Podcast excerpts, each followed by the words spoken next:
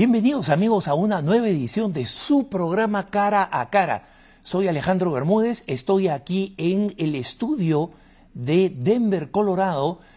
a la espera de que pase ahora la ola delta y volvamos a encontrarnos desde nuestros estudios, eh, donde literalmente estemos físicamente cara a cara en la costa oeste de los Estados Unidos.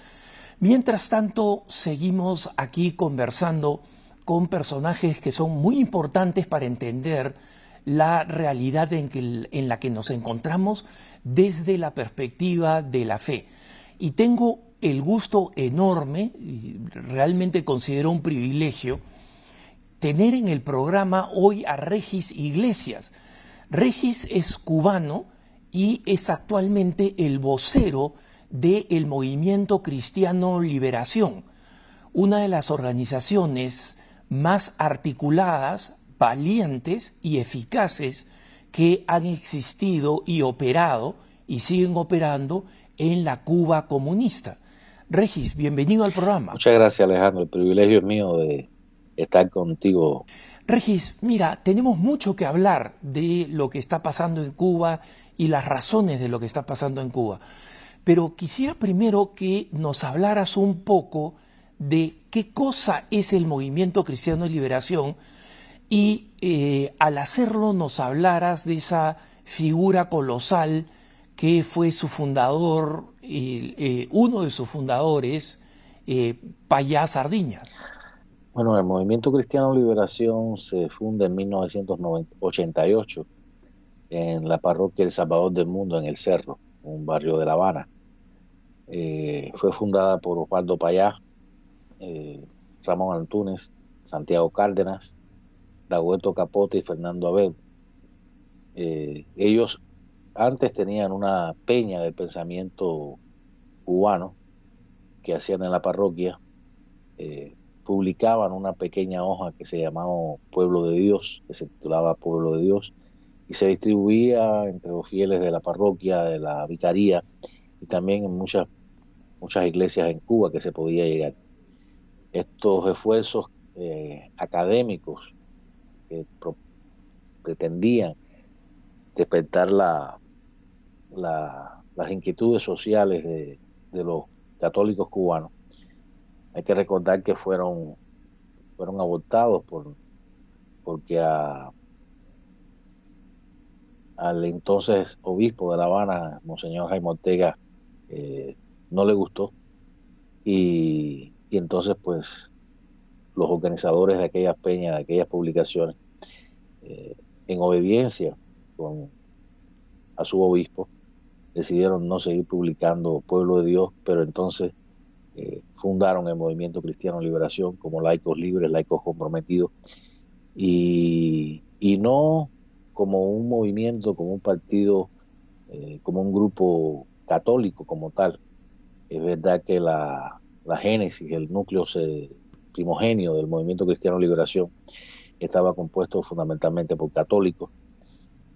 pero, pero no era un movimiento confesional, no es un movimiento confesional y no era la, idea de sus fundadores.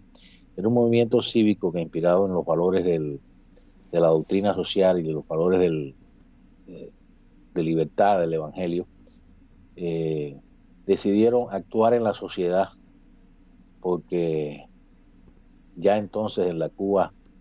de 1900, de finales de los 80, se veía eh, la crisis que vendría y el fin de la caída del muro de Berlín y, el fin del, comunismo en la Europa del Este. Y, los cubanos, eh, que habíamos estado sometidos entonces por casi 30 años, y que habíamos luchado eh, por las armas, en guerrillas, la clandestinidad y miles estábamos presos, estaban presos por, por, defender las libertades como, como podían y a su estilo y en su, su realidad histórica de los años 60 y los años 70, nosotros ya se habían formado pequeños grupos de derechos humanos en la isla, pero Osvaldo y los fundadores del Movimiento Cristiano Liberación pensaron que más que, que crear un movimiento para continuar denunciando la, la violación a los derechos humanos en Cuba, que, era muy, eso es muy importante. También teníamos que hacer un movimiento que diera eh, propuestas, que hiciera propuestas y que llamara al pueblo también a participar en esas propuestas para cambiar la sociedad y, y comenzar así a dar pasos hacia nuestra liberación. Es la liberación, yo siempre digo que el movimiento cristiano de liberación no es un movimiento de liberación, es un movimiento de liberación porque va al ciudadano, al individuo, y ya y lo llama primero a que se libere de sus miedos, de sus egoísmos, y, así para estar en una mejor condición emocional, espiritual, para ser solidario con, su prójimo y participar del proceso de cambio que necesita Cuba. Regis, acá una de las, de las iniciativas a, esas a las que te refieres, es decir, que comiencen realmente desde la persona humana, como es lo que nos sugiere el Evangelio, ¿no es cierto? La conversión comienza desde dentro, pero luego se manifiesta en las actividades exteriores. Eh, de las, una de las iniciativas más brillantes para la transformación pacífica de Cuba hacia la democracia fue lo que se llamó el proyecto Varela. ¿Nos puedes hablar un poco de ese proyecto y, a, qué consecuencias llevó? Bueno, te tengo que decir primero que el padre Félix Varela, ha sido una referencia para el movimiento cristiano liberación y lo era para Osvaldo Payá eh, desde más seguía mucho tiempo, porque el padre Félix Varela, el siervo de Dios, Félix Varela, eh, fue el primer cubano que en 1800, en los años 1800, los inicios de 1800, eh, incluso fue diputado en Cortes en España en 1818, 1820 y fue primero que nos, que nos dijo que, teníamos que pensar como cubanos, que nosotros éramos, no éramos españoles porque los españoles no nos trataban como, como si fuéramos parte, no, nos reconocían los derechos como, como parte del, imperio, del, imperio y del reino. Y que era el momento que teníamos que comenzar a, pensar como, como cubanos. También había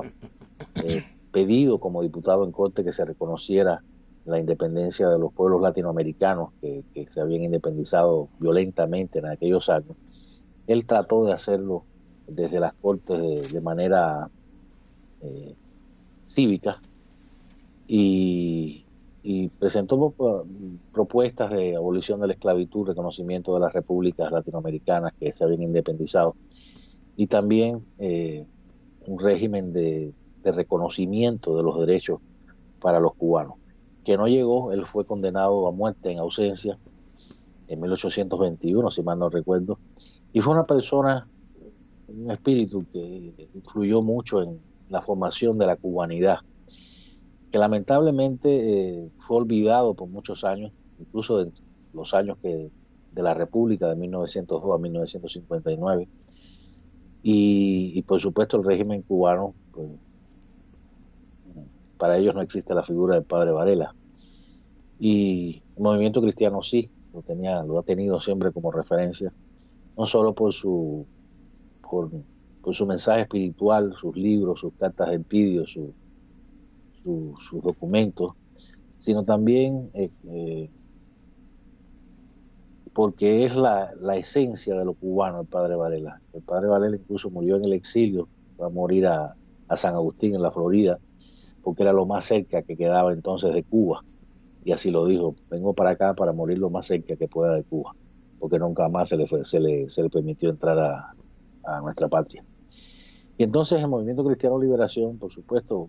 inspirado en los valores del Evangelio, en la doctrina social y por supuesto en, los, en los prohombres que, de la iglesia cubano, eh, tomó como referencia a Varela en 1990 presentamos una campaña de diálogo nacional y empezamos a colectar firmas para un proyecto de ley que, admitiera esta propuesta de diálogo nacional donde estuvieran incluidos todos los cubanos. Esto terminó con el asalto a la casa de Osvaldo Payá y la golpiza del entonces portavoz del movimiento de Alberto Capote. También en 1992 eh, presentamos un programa transitorio para el cual también estábamos colectando firmas y y lamentablemente eso, fueron iniciativas que nos sirvieron de ensayo para lo que vino después, que fue en 1998 la presentación del proyecto Varela. empezamos a colectar firmas para el proyecto Varela que proponía a los cubanos eh, apoyaran eh, una petición a la Asamblea Nacional del Poder Popular para que la ley reconociera derechos que anunciaba la Constitución. Es una contradicción, la Constitución socialista cubana es una contradicción en sí misma, es draconiana, pero anuncia que Cuba es un Estado una, organizado como república unitaria para el disfrute de las libertades eh, civiles y políticas. Y nosotros dijimos, bueno, si si, si la Constitución dice que esto está organizado como una república unitaria y democrática para el disfrute de mis libertades políticas, nosotros vamos a ejercer nuestras libertades políticas, a pesar que luego diga que el Partido Comunista es la fuerza rectora de la sociedad. Eh, perdóname que te interrumpa, Regis, pero lo interesante, eh, algo que me parece importante que, todos los, eh, los televidentes y radioescuchas que no están familiarizados con este gran proyecto, el, el proyecto Varela, es que desde el punto de vista de la letra no era ilegal, no, era inconstitucional. Y esa es la gran brillantez del movimiento cristiano liberación, de que encontraron ese, ese, esa ventana jurídica que estaba en la misma eh, constitución cubana, ¿no? y que en consecuencia eh, oponerse al movimiento Varela era en realidad un abuso de fuerza y no una aplicación de la ley. Que fue lo que hizo el régimen. Tener, tuvo que violar su propia ley para reprimir la campaña por el referendo sobre el proyecto de Arela, porque el artículo 3 de la Constitución dice que la soberanía descansa en el pueblo y de él dimana todo el poder del Estado. Y el artículo 88G dice que la iniciativa de leyes, lo cual era el proyecto Varela, eh, puede ser ejercida en el inciso G, decir, de, ratifica que por los ciudadanos. Y nosotros lo que hicimos fue eh, pedir, hacer un proyecto que, fuera una iniciativa de ley para que se reconocieran en la ley el, la libertad de asociación y de expresión, el pluralismo, que se concediera una amnistía a los prisioneros políticos, que se reconocieran los derechos económicos de los cubanos, que se, que se legislara una nueva ley electoral para que verdaderamente, como anuncia la Constitución, que eh, todos los cubanos tienen derecho a elegir y a ser elegidos, y que para esto son simplemente requisitos ser ciudadano cubano, estar, ser mayor de edad y estar en pleno uso de tus facultades y derechos. Y nosotros proponemos dentro del proyecto de Varela una ley electoral eh, donde no sean las comisiones eh, electorales del régimen las que decidan quiénes son los candidatos o no, que son las que coartan el derecho a, los ciudadanos a participar, sino que fueran los propios ciudadanos a partir de firmas, decir, de, electores de la circunscripción, quienes propusieran a los candidatos. Algo que habíamos hecho un año antes, en 1997, cuando 10 candidatos del Movimiento Cristiano Liberación, eh, apoyados por las firmas de, de centenares de, de, vecinos de nuestra circunscripción, eh, fueron presentadas a las comisiones de candidatura y estas, a pesar de reconocer que era nuestro derecho, que era legal, eh, simplemente impidieron el ejercicio de, este, el ejercicio democrático a elegir y a ser elegido. Y, el proyecto Varela, como último punto fundamental, muy fundamental, eh, llama a que luego de que se reconozca la libertad de expresión y asociación, el pluralismo, que se dé una amnistía a los presos políticos, que se reconozcan los derechos a los cubanos, que se cree que se, que se legisle una nueva ley electoral reconociendo eh, estos, estos derechos de los ciudadanos a poder proponer sus propios candidatos. Llama a celebrar unas elecciones libres y plurales, la convocatoria a una nueva asamblea constituyente, una vez realizado este referendo sobre el proyecto Varela. O sea, era un, es un proceso de transición. una, bomba, ese era, de desmontaje. No era, no era la legitimidad, la legitimación ni de la constitución ni del régimen. Era precisamente utilizar los mecanismos que daba esta constitución draconiana y este régimen fascista, comunista, para poder a partir de ahí iniciar de la ley a la ley, de una ley draconiana a la ley que reconociera los derechos a todas las personas humanas, a todos los ciudadanos cubanos, poder iniciar un, proceso que, concluyera en elecciones libres eh, y que, esa nueva asamblea que surgiera, ese nuevo congreso que surgiera a partir del voto de los cubanos pudiera cambiar la constitución o pudiera ya tomar las acciones necesarias para, para definir y diseñar la nueva sociedad en la que queramos vivir. Y entonces esto fue todo lo que hicimos. Pero no solo eso, recolectamos en primer momento 11.020 firmas de 10.000 que pedía la propia constitución. Luego, ya cuando teníamos colectadas 13.000 más, 13.000 firmas más, que ya solo no, no eran para, para hacer legal, válido el proyecto, porque con las primeras 11.000 firmas ya de hecho era un proyecto de ley que la Asamblea lo que tenía era que, que convocara referendo. Pues lo que hizo el régimen, la respuesta de ellos fue eh, reprimir a los comités ciudadanos que se habían creado a partir de la campaña, que ya no solo era una campaña del movimiento cristiano de liberación o de la oposición cubana, sino que por el camino, con las mismas personas que iban firmando el proyecto, pues eh, el segundo paso era que bueno, queremos involucrarnos, queremos hacer algo más, pues la, lo que lo que lo, mejor que podían hacer era organizar en cada municipio, más de 120 municipios. Cuba tiene 168 municipios. Y en aquel momento el proyecto Varela llegó, los comités ciudadanos llegaron a ser fundados en más de 120 municipios. Y a esto es a lo que le teme el régimen, a esto fue lo que le, cogió miedo el régimen y por eso desató la, la la escalada represiva de 2002, eh, que es conocida como la Primavera de Cuba o la Primavera Negra de Cuba, que nos llevó a prisión con sanciones eh, terribles a todos, a la mayoría de los gestores de la campaña, que luego nos desterró y que bueno, terminó con, no terminó, pero no, como parte de esta, yo digo siempre que la escalada represiva contra el proyecto Varela y contra el los comités ciudadanos del Movimiento Cristiano de Liberación. Empezó con aquella escalada de 2003, pero no concluyó hasta que fue asesinado Osvaldo Payá y Jaro Cepero en 2012. Eh, Regis, vamos a volver al, al Movimiento Cristiano de Liberación en la actualidad, ¿no? Pero ahora quisiera pasar a la pregunta que eh, la gran mayoría de, de nuestros hermanos, nuestros eh, televidentes y radioescuchas se hace. ¿Qué está pasando en Cuba?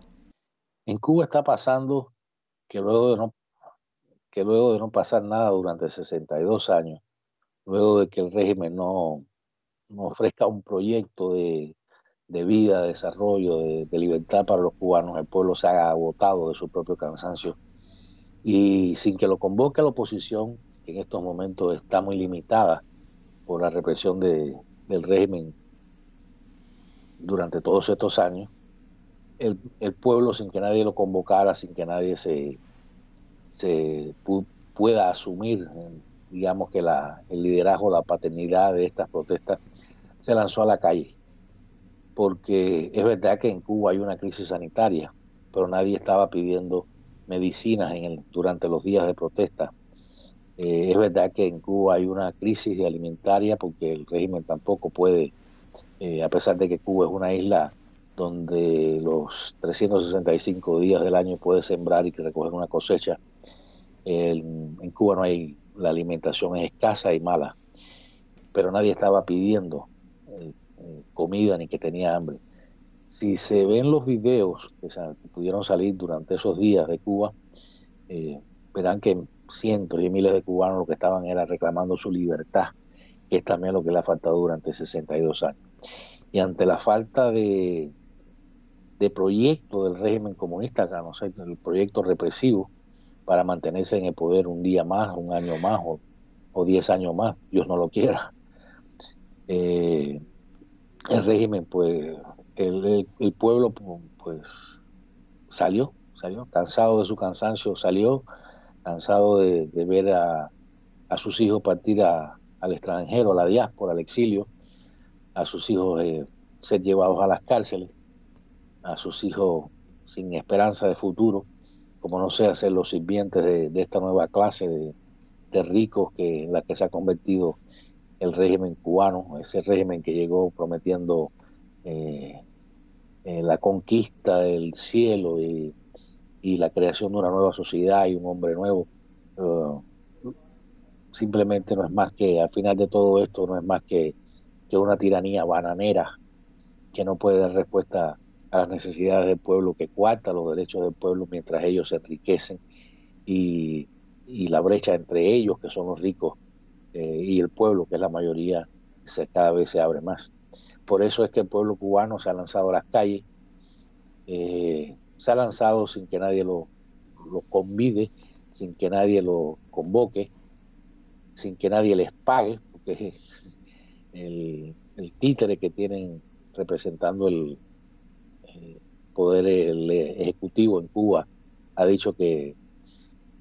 como siempre dicen, que, todas estas manifestaciones de descontento con el régimen son pagadas por el imperio yanqui, pues imagino que se habrá quedado arruinada la Reserva Federal para pagar a todos los cubanos que se lanzaron a la calle en esta ocasión, porque fueron manifestaciones en más de 300 pueblos de la isla. Así que eh, las ansias de libertad y el, y,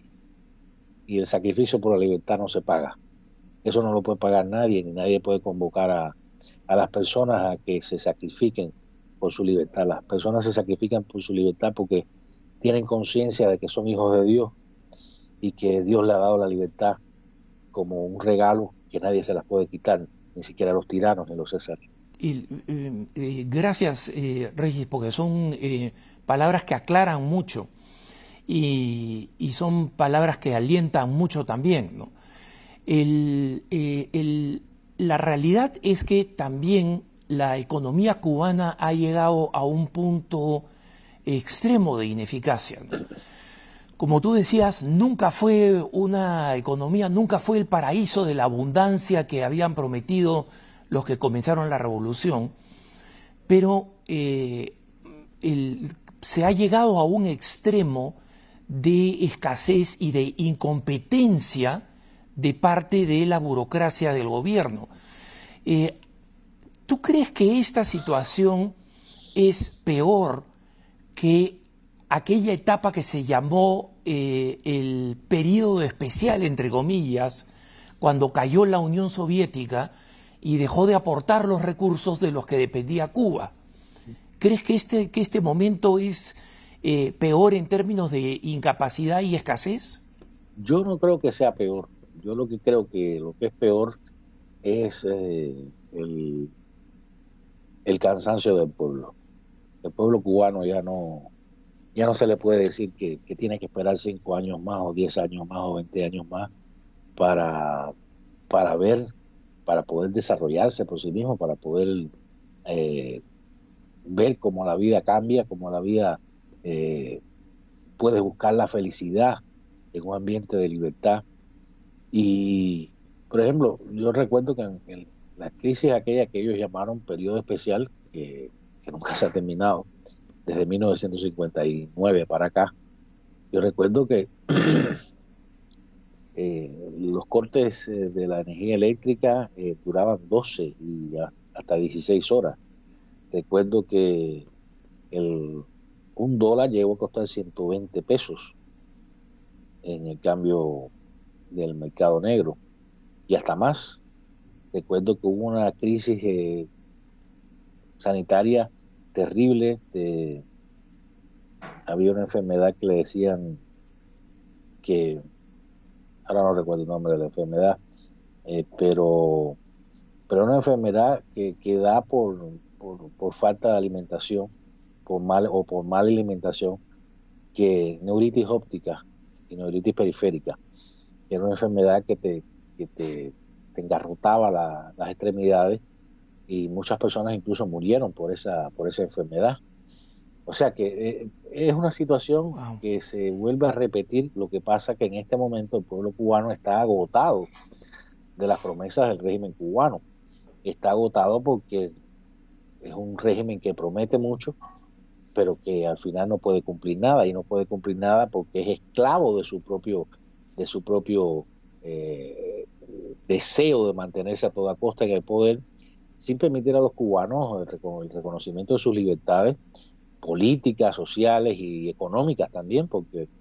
el cubano está muy limitado, incluso después de esas supuestas reformas económicas que ha hecho el régimen en los últimos años, las cuales nosotros llamamos cambio fraude, porque no es que se reconozca el derecho de los cubanos a formar sus propias empresas, a competir en igualdad de condiciones con, entre sí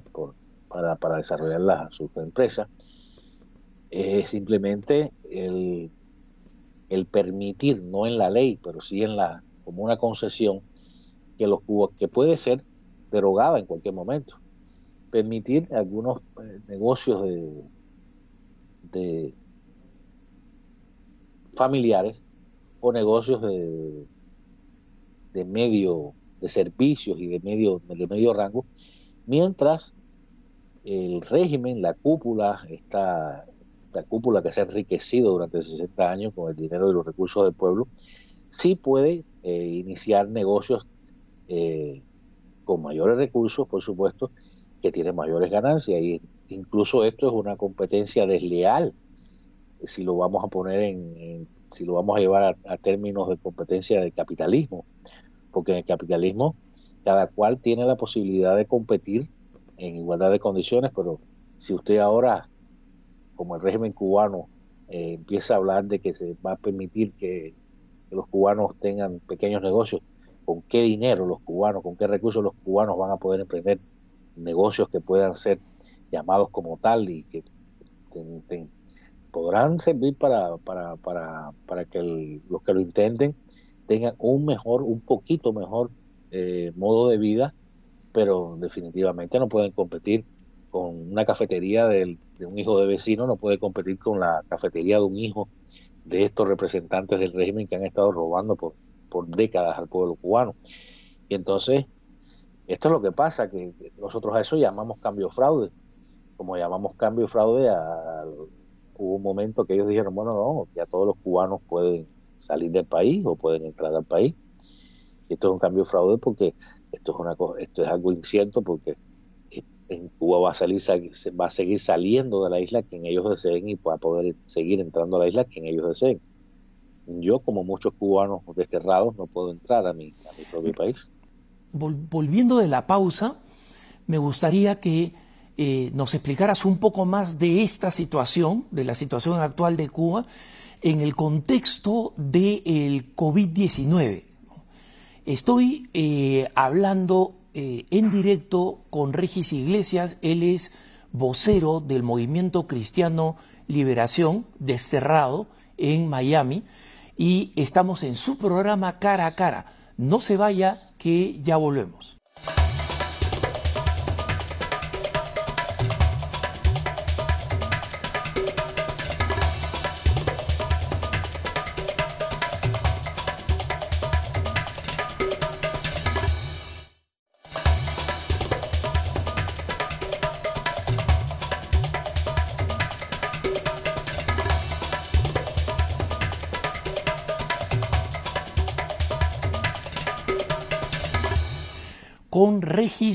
Iglesias, vocero del Movimiento Cristiano de Liberación. Estamos de vuelta en su programa Cara a Cara,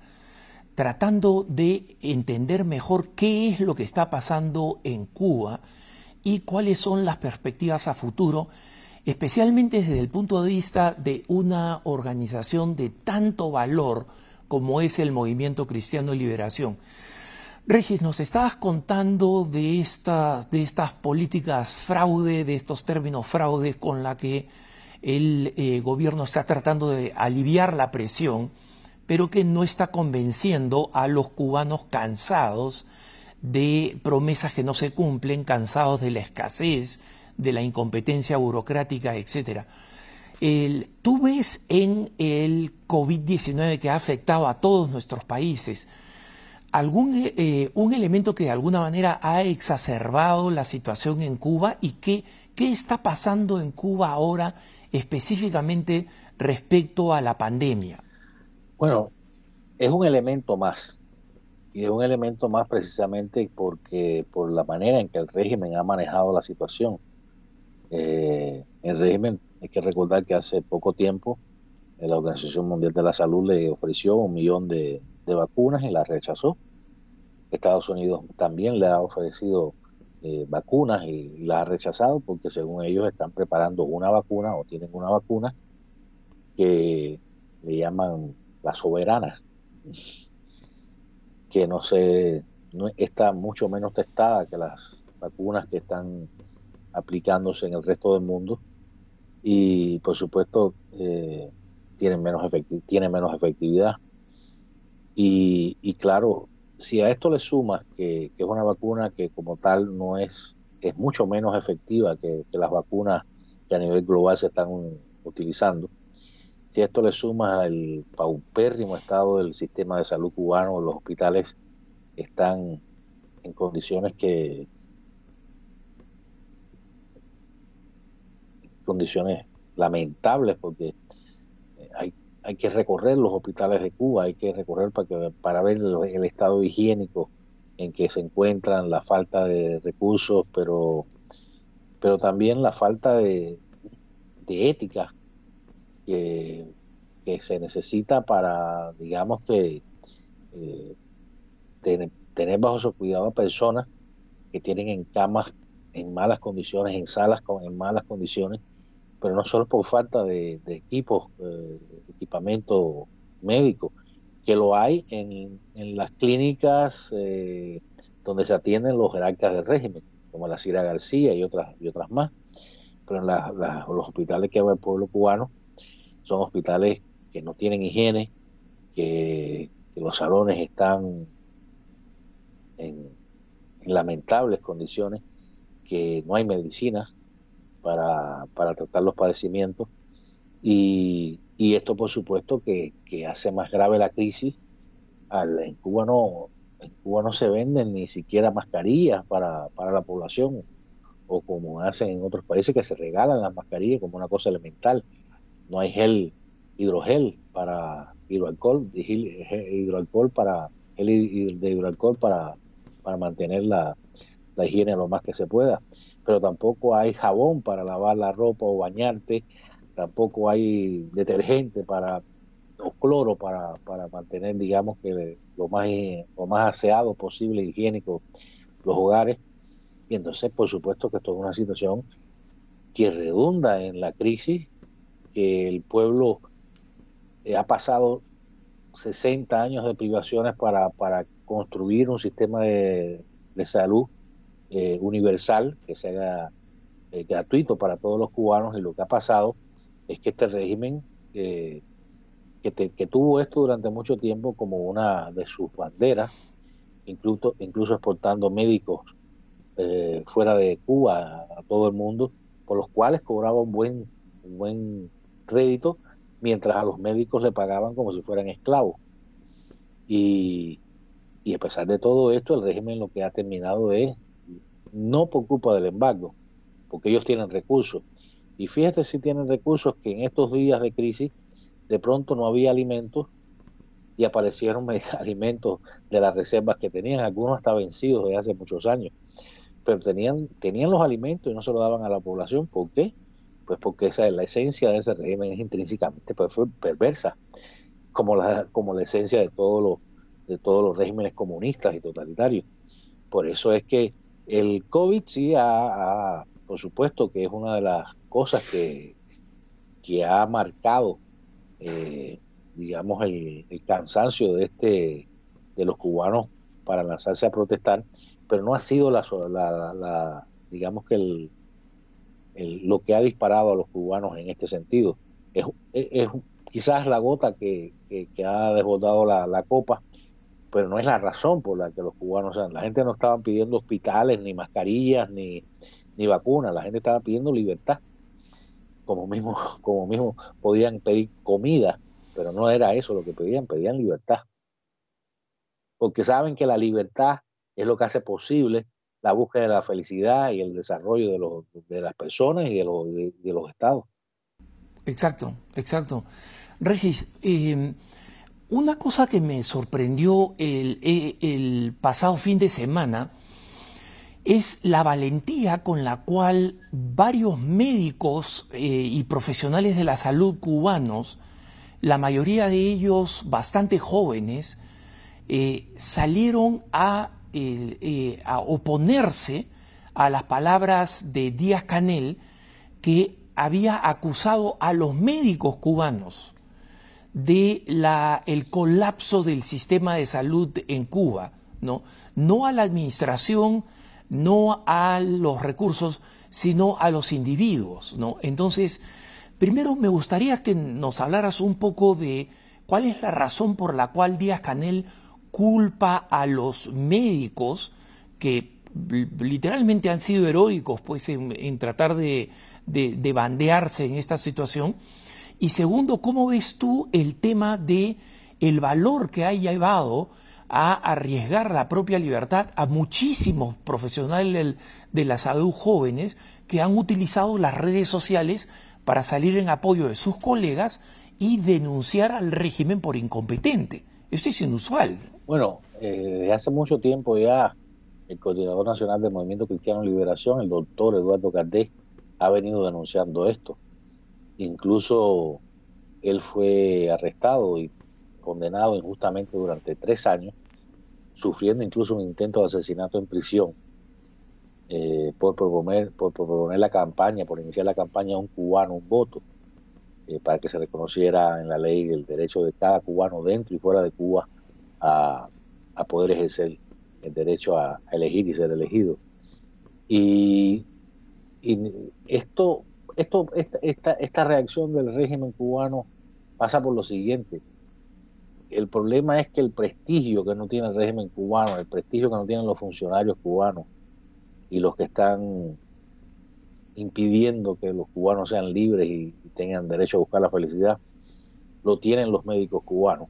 Porque a pesar del paupérrimo estado que se encuentra el, sistema como tal, lo único salvable de todo esto es que el médico cubano siempre, en toda época, ha sido han sido eh, personas solidarias, de ética, comprometidas y que siempre tratan de buscar la solución a pesar de que, de que no la tienen a mano eh, para, para todo, todo el que llega a una consulta médica en un pueblito, en una ciudad, para buscando remedio. Y los médicos cubanos durante muchísimos años han tenido que, buscar soluciones ingeniosas o simplemente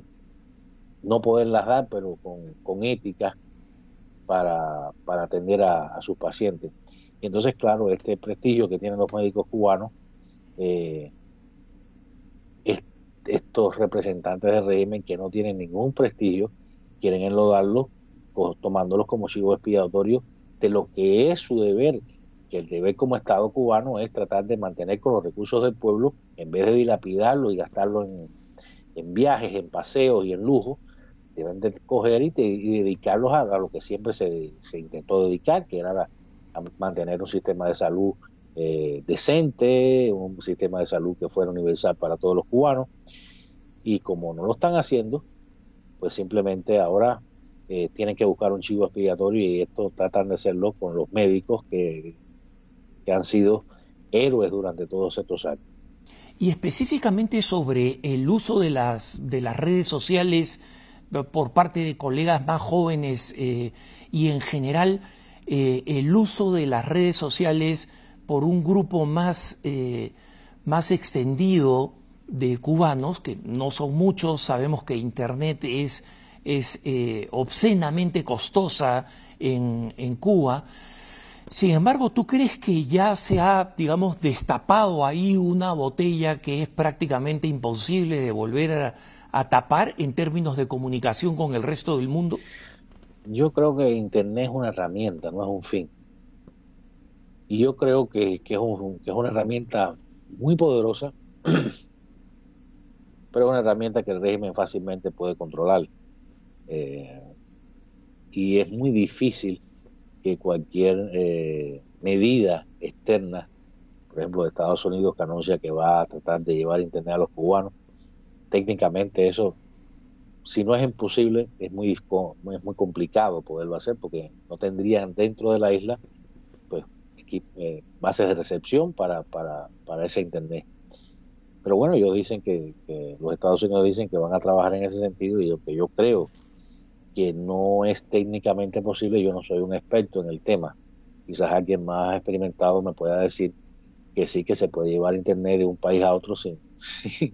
sin, tener ese tipo de, tecnología para en in situ, en tierra, para, para poder distribuirla. Pero vuelvo y te repito, Internet es, un, es una herramienta, no es un fin. El fin es la libertad. Internet se ha utilizado finalmente por los cubanos como, como método, mecanismo de, comunicación, eh, pero, pero el trasfondo es, el mismo. O sea, lo, que, lo, que, lo que le ha movido a los cubanos ha sido su deseo de ser libre y su reclamo de libertad. Han utilizado la Internet, esto lo ha facilitado, pero si no hubiera Internet, los cubanos hoy hubieran buscado palomas mensajeras, hubieran buscado hubieran hecho, hubieran hecho señales de humo entre sí para, para poder eh, comunicarse y convocarse eh, libremente unos a otros y salir a la calle. Es verdad que esto, el Internet es una herramienta valiosísima, pero no podemos quedarnos en el Internet, no podemos quedarnos en el reclamo de Internet porque la Internet no es la libertad, la, la Internet es una herramienta para la libertad, es una poderosa herramienta para la libertad, pero no es la, en los años 80 no había internet en Polonia o en, o en Rumanía y Yugoslavia y, y, Checoslovaquia. Y el pueblo salió a la calle a protestar y a reclamar sus derechos. Y nosotros colectamos la firma para el referéndum del proyecto Varela sin, sin internet. Fuimos persona a persona gastando zapatos por toda la isla y pasando muchas privaciones y perseguidos y hasta golpeados muchas veces por, por hacerlo, pero lo hicimos. Así que si el, deseo de los cubanos es ser libre, no lo va a impedir ni un régimen totalitario cortando internet, permitiendo internet o, reprimiéndolos en la calle. Entonces yo creo que internet es una herramienta muy poderosa, pero no es el fin. Eh, Regis,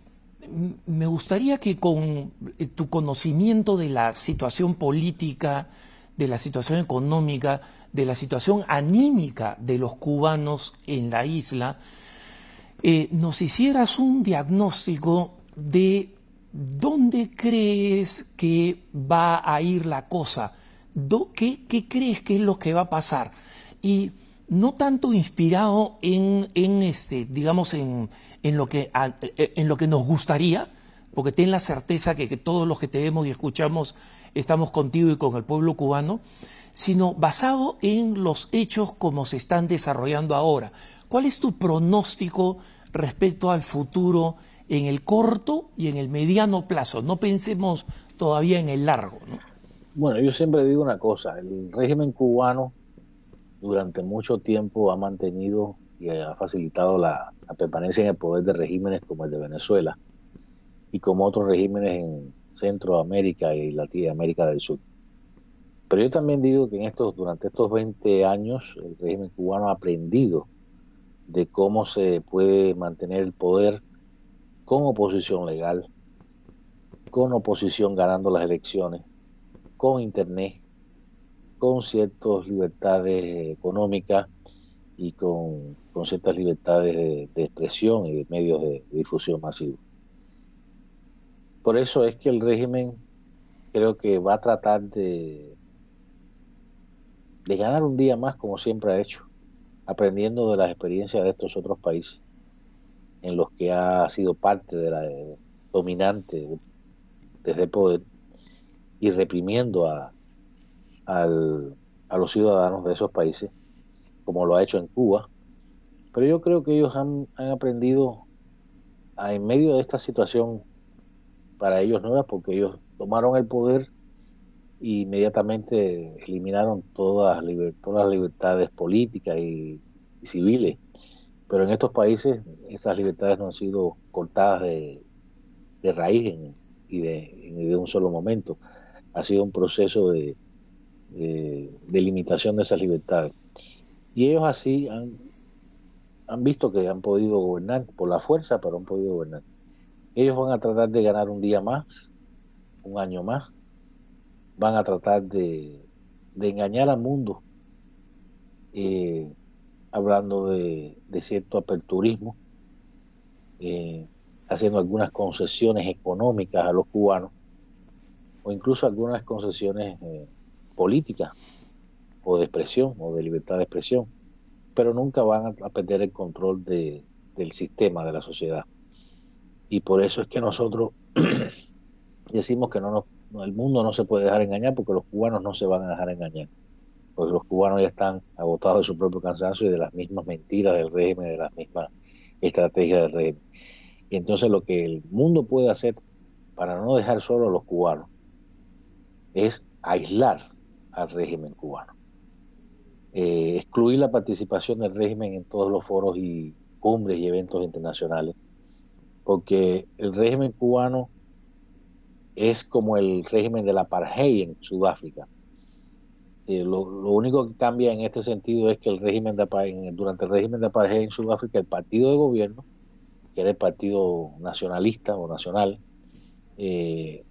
segregaba a los negros de la participación política y, social y económica en, en las áreas blancas. Pero en el caso de Cuba, el Partido Comunista segrega a todas las personas blancas, negras, mestizas, de cualquier color, de la vida política y social y económica en la sociedad, en, nuestra, isla. Y reprime a las personas para, impedir ejercer sus derechos. Por lo tanto, nosotros decimos que hay que sudafricanizar el, tema cubano. Tienen que suspenderse todos los acuerdos de cooperación económica y militar con la dictadura cubana. la Unión Europea tiene que tiene que, suspender su acuerdo con el régimen cubano. No se pueden, no se pueden otorgar líneas de crédito al régimen cubano, porque todas estas cosas no redundan en la felicidad y en el desarrollo del pueblo, estas cosas redundan en el, en el enriquecimiento de una casta de poder que, está segregando al resto de los cubanos de, de la búsqueda de la felicidad y de su desarrollo y de sus libertades mm, tiene que disminuir la inversión extranjera y el desestimularse el turismo y la inversión extranjera, porque los estados no pueden impedir que un, que un, que un empresario vaya a invertir a donde le, donde le plazca. Pero hay que decirle, mire, usted va a invertir en un país donde, donde los trabajadores no tienen derecho ni siquiera a sindicalizarse, donde van a ganar una miseria por el trabajo de mano de obra esclava a la que va a estar sometido, donde usted va a tener el derecho a hacerlo, pero ellos no van a tener derecho a poner una empresa como la suya. Porque antes del triunfo de esta banda delincuencial en 1959, los cubanos tenían derechos económicos. Habían empresas cubanas en el mundo entero y cotizando en bolsa pero hizo falta una revolución para tratar de cambiar, se intentó hacer una revolución para intentar cambiar el estado de desigualdad y de falta de algunos derechos políticos que en verdad había en los últimos años. Pero esto degeneró en una, no en una república bananera, en, una tiranía bananera que, terminó cortando todos los derechos económicos de los cubanos, empobreciendo a los cubanos, arruinando la economía de nuestro país. En Cuba habían 6, 6 millones punto 7 eh, eh, cabezas de ganado en 1959, en una población que tenía que era de 6 millones. En la actualidad no llega ni a, ni, ni a, un millón y medio. Y un ganador de, de, no, no de la calidad entonces. Desde, desde los años 1700, desde los años de 1700 en Cuba el obispo Espada hizo alrededor de La Habana una zona agrícola y que, que, abastecía a toda la flota que iba para de, de América a España y a, nuevo, a, Europa. Sin embargo, por los caprichos del régimen, esta, esta zona fue destruida en los años 70 y ya para sembrar café y en definitiva ni terminó dándose café en esa área, ni terminó, ni, ni hubo un mango o una, una más después que hicieron esto, acabaron. Y entonces esto no es culpa del embargo, esto es culpa del propio régimen que, que, que, que, ha destruido todo, que no ha sabido manejarla porque no le ha importado. Digo yo, no son personas tan estúpidas ni tan incapaces, lo que no les ha importado el tema eh, de la prosperidad y de la felicidad de los cubanos, se han dedicado a controlarlo, a mantener sus guerras colonialistas en Angola, en Etiopía, donde han querido estar y manteniendo movimientos terroristas en toda América Latina. Y entonces los recursos del pueblo han sido dilapidados todas estas décadas en, en beneficio de mantener un sistema opresivo y de enriquecimiento de la casta del poder. Y por eso hay que, hay, hay, que, hay que hacerle un boicot a todos los productos eh, exportados de Cuba por el régimen y por empresas y compañías extranjeras que, que, están asociadas a la tiranía. Ahora mismo aquí en Estados Unidos hay una, hay una cerveza con, de marca Palma que se está vendiendo a través de una empresa nicaragüense, pero esta es la empresa, pero, pero, pero, pero se está vendiendo como, como la marca Palma de cerveza pero sin, sin, sin el escurbo siquiera decir que es la, que es la, empresa cubana de la, marca Cristal. O sea, no se esconden ni siquiera para hacer esto. Y entonces hay que detenerle los pies a, este régimen, no se pueden, no, no se puede, no se pueden seguir enriqueciendo a costa del pueblo y tiene que, tiene que decretarse un embargo internacional de armas al régimen cubano.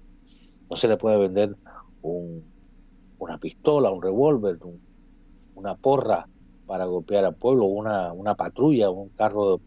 de, patrulla o, un tanque, un cañón más o un avión más, porque esto no lo usan para, para, para defenderse de ningún enemigo externo, esto lo usan para intimidar y para reprimir al pueblo cubano. Muchísimas gracias por el tiempo que nos has dado y por habernos ilustrado sobre la situación de Cuba. Es una práctica entre nuestros eh, televidentes de EWTN y nuestros radioescuchas de Radio Católica Mundial rezar por nuestros entrevistados. Pero en este caso no solamente vamos a rezar por ti, Regis, sino que vamos a rezar por todos nuestros hermanos cubanos, por cada uno de ellos, para que el sueño del movimiento cristiano de liberación y de todos los cubanos se vea hecho realidad pronto. Gracias por habernos acompañado. Gracias a ti. Y a todos ustedes los dejo en compañía de la mejor programación católica EWTN y Radio Católica Mundial. No se olviden de escribirnos con sus consultas y con sus preguntas a cara a cara arroba ewtn.com, cara a cara ewtn.com. No dejen de rezar por mí y conmigo. Hasta la próxima. Adiós.